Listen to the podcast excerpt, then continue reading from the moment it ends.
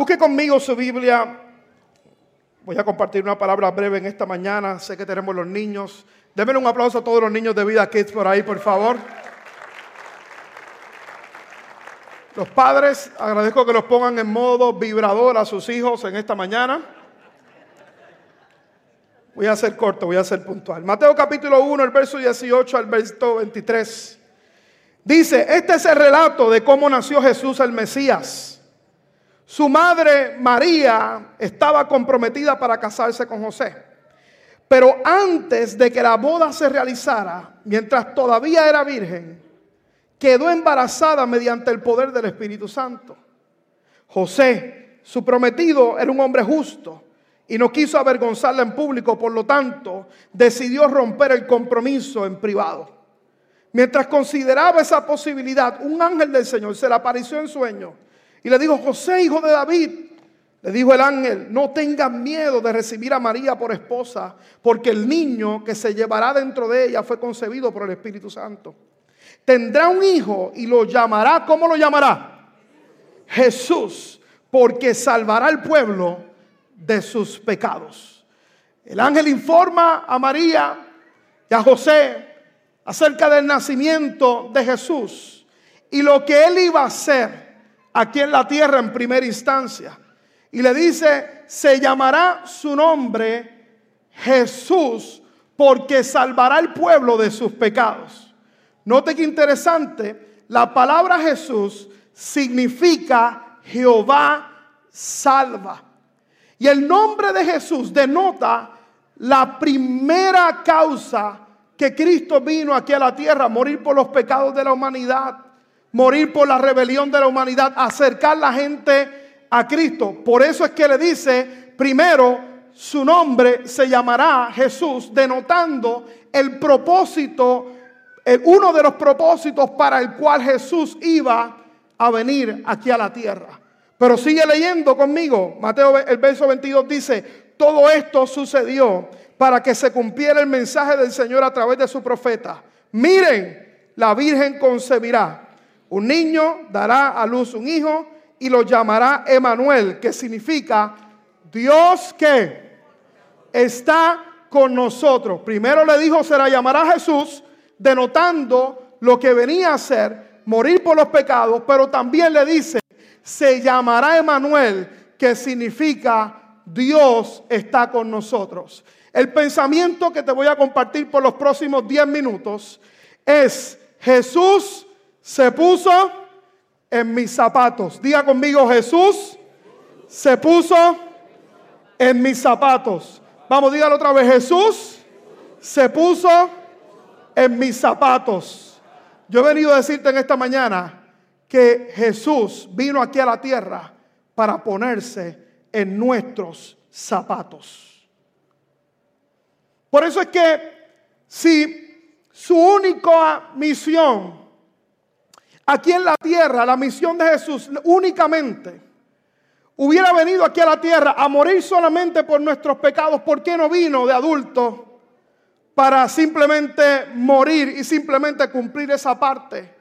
de su misión aquí en la tierra, morir por nuestros pecados, tomar nuestros pecados, nuestras rebeliones y acercarnos al Padre justificándonos por medio de su sacrificio. Eso, ¿verdad? Es parte de la misión que él vino a hacer, pero no fue lo único.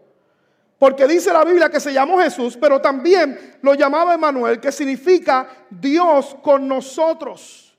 Jesús vino de bebé, mire qué interesante, cumplió con la ley, cumplió con los mandamientos, tuvo padre, fue hermano, fue adolescente. Jesús experimentó la presión de ser adolescente.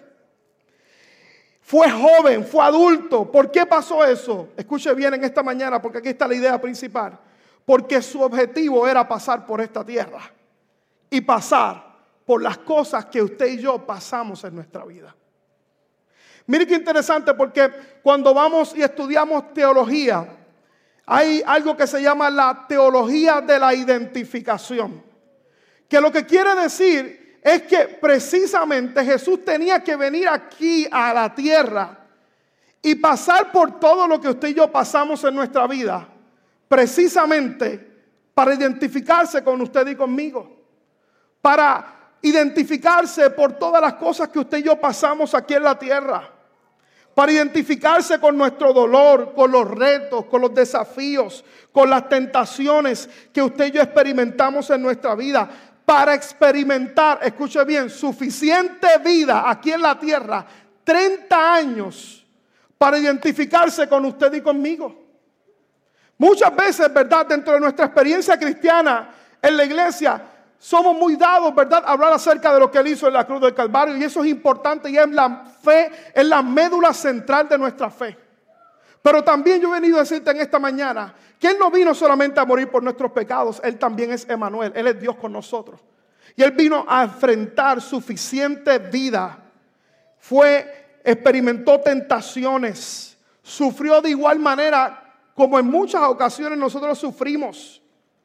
Por eso precisamente es porque por eso es que él puede ser nuestro amigo.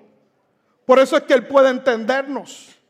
Porque él se puso, escuche bien, iglesia, vaya vida, él se puso en nuestros zapatos. El libro de Hebreos, capítulo 4, el verso 15 y 16, dice: Nuestro sumo sacerdote, mire lo que dice, su sumo sacerdote Jesús, comprende nuestras debilidades. ¿Por qué Jesús puede comprender nuestras debilidades? Vamos, ayúdeme a predicar. ¿Por qué dice aquí el texto? Porque dice, porque Él enfrentó todas y cada una de las pruebas que enfrentamos nosotros. Él no vino a morir solamente por nuestros pecados, Él vino a experimentar vida. Y Él vino a experimentar todas nuestras debilidades, todas las pruebas, todos los retos, todos los desafíos que usted y yo experimentamos aquí en la tierra. Por eso es que tú tienes que entender, una de las cosas más importantes de nuestra visión de vida, nuestra visión de nuestra experiencia cristiana, es que precisamente ese texto dice que usted y yo no tenemos un Señor que no se puede identificar con nuestras pruebas porque Él mismo las enfrentó. Él mismo enfrentó los desafíos y mire lo que dice. Dice, enfrentó cada una de las pruebas, sin embargo, Él nunca pecó. Así que acerquémonos con toda confianza al trono de la gracia de nuestro Dios. Allí recibiremos su mensaje y encontraremos la gracia que nos ayudará. Cuando más que. ¿Por qué, iglesia? Porque Él enfrentó lo que usted y yo enfrentamos. Él sabe los retos que usted y yo tenemos. Él sabe los desafíos que usted y yo experimentamos en la vida. Él sabe las situaciones que enfrentamos a veces en la familia porque Él sintió el rechazo de su familia. Jesús sabe lo que es enfrentar el dolor de una enfermedad, porque Él llevó nuestras enfermedades en la cruz del Calvario. Jesús sabe lo que es enfrentar situaciones económicas, porque había momentos que dice la Biblia específicamente que Él no tenía ni dónde recostar su cabeza. Jesús sabe lo que es experimentar el rechazo de la gente, porque sus propios hermanos, dice la Biblia, que no creyeron en Él. Jesús sabe lo que significa ser soltero porque mientras estuvo aquí en la tierra, estuvo 30 años soltero. Así que todos aquellos jamones y solterones tranquilos, Él nos entiende. Nos entendía porque llevo ya. Él entiende nuestras debilidades. Por eso, escuche bien, iglesia, en esta mañana quiero que se quede grabado esto en tu mente y en tu corazón. Porque Él entiende, porque Él entiende lo que usted y yo pasamos en nuestra vida, dice el texto, por eso que usted y yo nos podemos acercar a Él. Con toda confianza.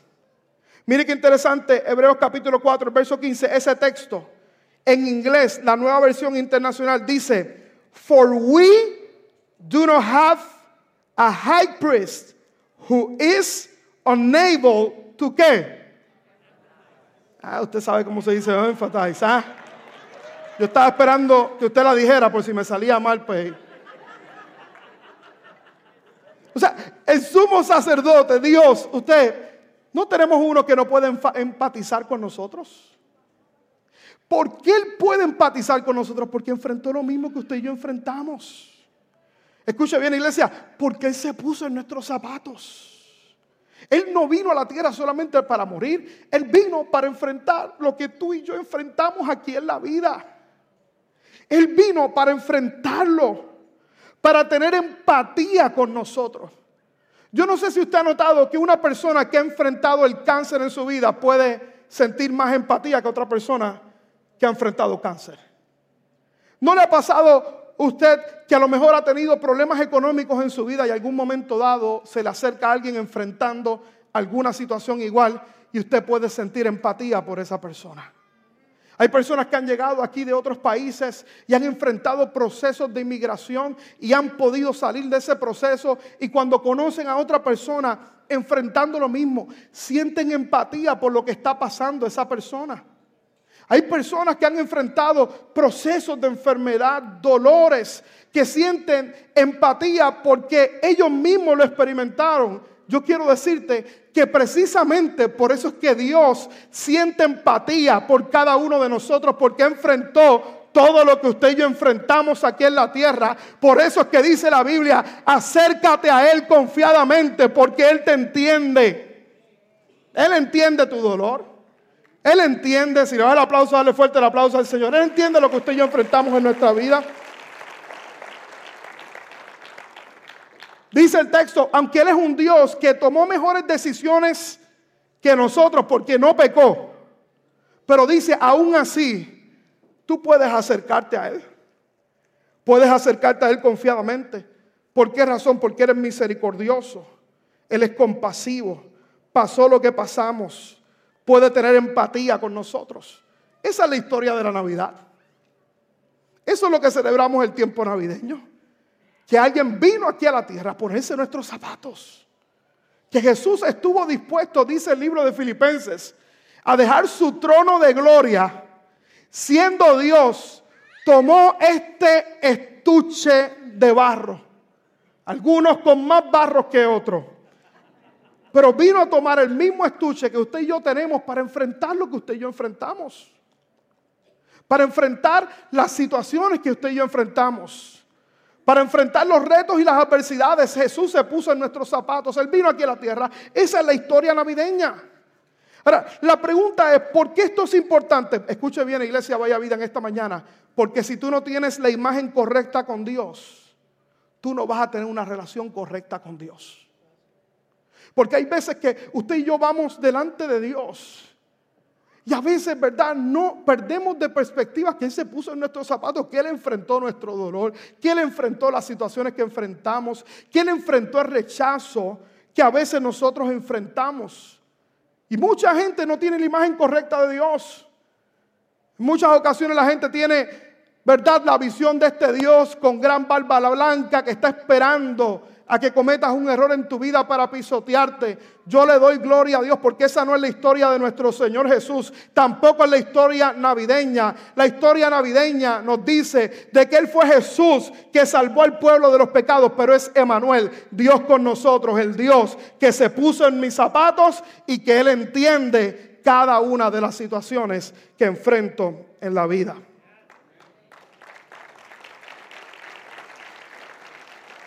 Hebreos capítulo 4, el verso 15, la versión de Message. Es una versión parafraseada. Dice, no tenemos un sumo sacerdote que esté fuera de contacto con nuestra realidad. Ha pasado por las debilidades y por las pruebas. Lo ha experimentado qué? Todo. Todo menos qué? Menos pecado. Y mire lo que dice. Así que caminemos hacia Él y consigamos lo que Él está tan dispuesto a darnos. ¿Cuánto le dan gloria al Señor en esta mañana por esa palabra? Lo que Él está tan dispuesto a darnos. El autor de los Hebreos dice, oye, sabes, tenemos un sacerdote que nos entiende. Él pasó todas las pruebas.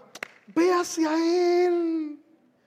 Él está dispuesto a darte lo que tanto tú necesitas en tu vida, porque Él enfrentó el dolor, Él enfrentó la cruz, Él enfrentó las enfermedades, Él enfrentó el rechazo, Él enfrentó el dolor de la traición. Chico, mijito, dale para adelante. Eso me salió como medio mexicano, ¿verdad?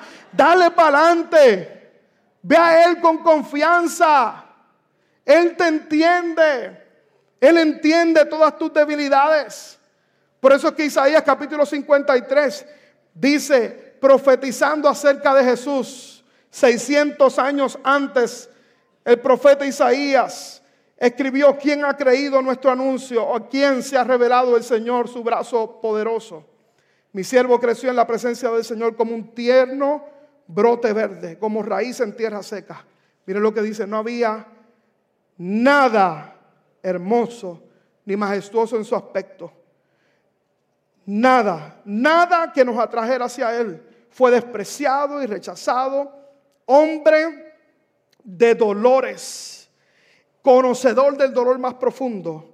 Nosotros le dimos la espalda y desviamos la mirada. Fue despreciado y no nos importó. Sin embargo, mire lo que dice, fueran nuestras debilidades las que Él cargó, fueron nuestros dolores los que Él lo agobiaron, fueron sus dolores.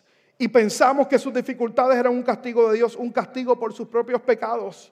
Pero no fue por sus propios pecados. Dice, pero Él fue traspasado, fue por nuestras rebeliones y aplastado por nuestros pecados. Fue golpeado para que nosotros estuviéramos en paz. Fue azotado para que estuviéramos, pudiéramos ser sanados mismo autor dice, oye, Él pasó lo que usted y yo experimentamos en la vida. Él pasó nuestros quebrantos. Él pasó nuestro dolor. Él puede tener empatía por cada uno de nosotros porque enfrentó lo que cada uno de nosotros enfrentan, todas las pruebas, las tribulaciones, todos los dolores, todos los aciertos, todos los desaciertos en nuestra vida. Ahora la pregunta es, conociendo eso en esta mañana, y es la pregunta que quiero hacer en tu corazón está en esta mañana. Conociendo que no solamente es Jesús, que murió por nuestros pecados, que Él es Emanuel, que se puso en nuestros zapatos. La pregunta en esta mañana, ¿qué estás esperando para ir a Él y contarle las cosas que tú estás experimentando en tu vida? ¿Qué estás esperando para hablar con Él acerca de lo que Él, lo que tú estás enfrentando en tu vida. ¿Qué estás esperando? ¿Qué estás esperando en tu vida para diariamente acercarte al Dios de gracia y al Dios de misericordia, que no solamente vino a morir por ti, Él vino para ponerse en tus zapatos, para enfrentar lo que tú estás enfrentando. Cuando yo entendí esta realidad en mi vida, yo puedo sentir la libertad de ir a Dios. Puedo sentir a, Dios la libertad de ir a Él a veces con mis dudas, con mis temores y decirle, Señor, te doy gracias porque tú me entiendes. Te doy gracias porque yo sé que tú te pusiste en mis zapatos. Por eso es que Hebreos capítulo 4, el verso 15, y quiero resaltar, muchachos, ayúdenme en el piano para cerrar con esto en tu corazón en esta mañana.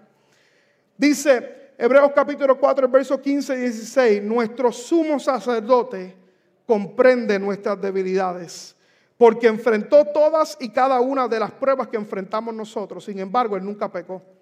Ahora miren, note esto importante, iglesia, en esta mañana. Así que acerquémonos con toda confianza al trono de la gracia de nuestro Dios, porque allí vamos a recibir misericordia y qué más. Vamos a recibir misericordia y qué más. Y gracia para cuando más lo necesitemos. Dios nos dice en esta mañana, hey, me puse en sus zapatos, tú puedes acercarte confiadamente a donde mí. Porque cuando tú te acerques confiadamente a donde mí, tú vas a encontrar dos cosas. Tú vas a encontrar misericordia y tú vas a encontrar gracia. Misericordia significa no recibir el castigo que merecíamos. Diga conmigo, misericordia es no recibir el castigo que merecemos. Por el contrario, gracia significa recibir el favor que no merecemos. Hay dos cosas que encontramos en Dios. Cuando vamos a Dios, dice el salmista que Él no nos paga a nosotros conforme a nuestras rebeliones. Eso es misericordia.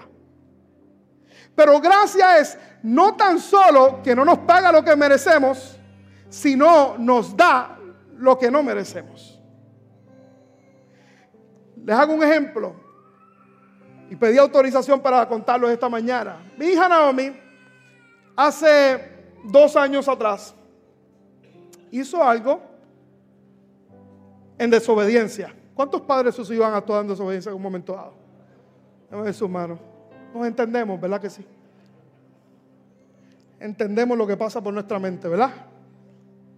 Sin embargo, yo dije, yo a esta chica le voy a dar una lección en el día de hoy.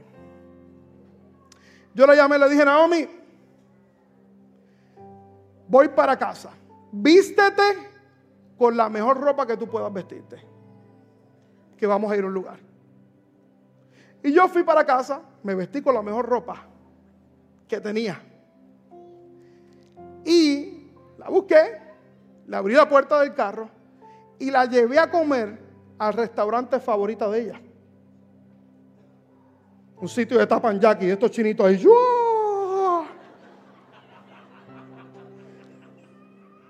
Bonita, la abrí, la senté, di la puerta. Ella me miraba como que no entiendo.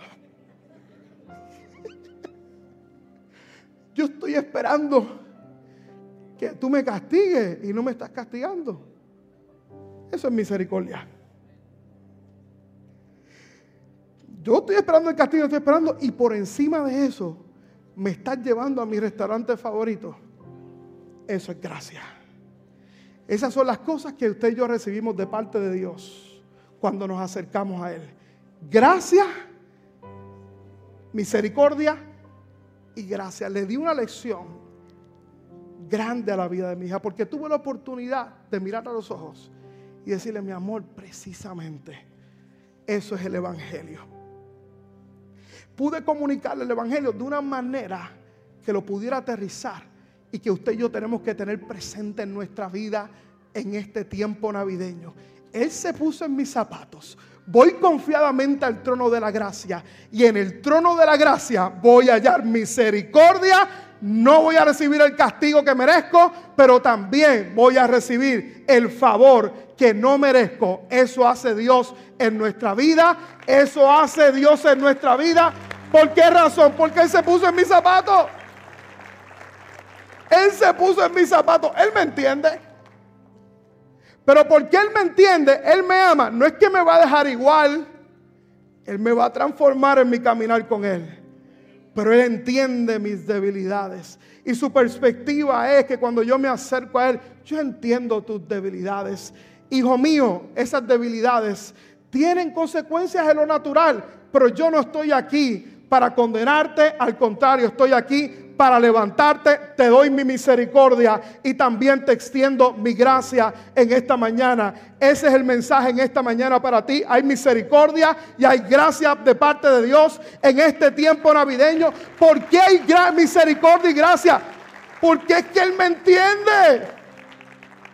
Porque Él me entiende. Él no es distante. Él sabe lo que enfrento. Él sabe las situaciones que yo enfrento día a día. Él sabe que el afán a veces que viene porque a veces no sé cómo voy a pagar las cosas. Por eso es que en Mateo capítulo 6, el verso 33, eh, del verso 31 adelante, yo sé lo que ustedes enfrentan. Sé que se pueden preocupar por el mañana, pero yo estoy aquí para decirles, no se afanen por el mañana. El día de mañana tendrá su propio afán. Busque primeramente el reino de Dios y mi justicia y todo vendrá por añadidura, porque hay misericordia y gracia, porque Él lo enfrentó también.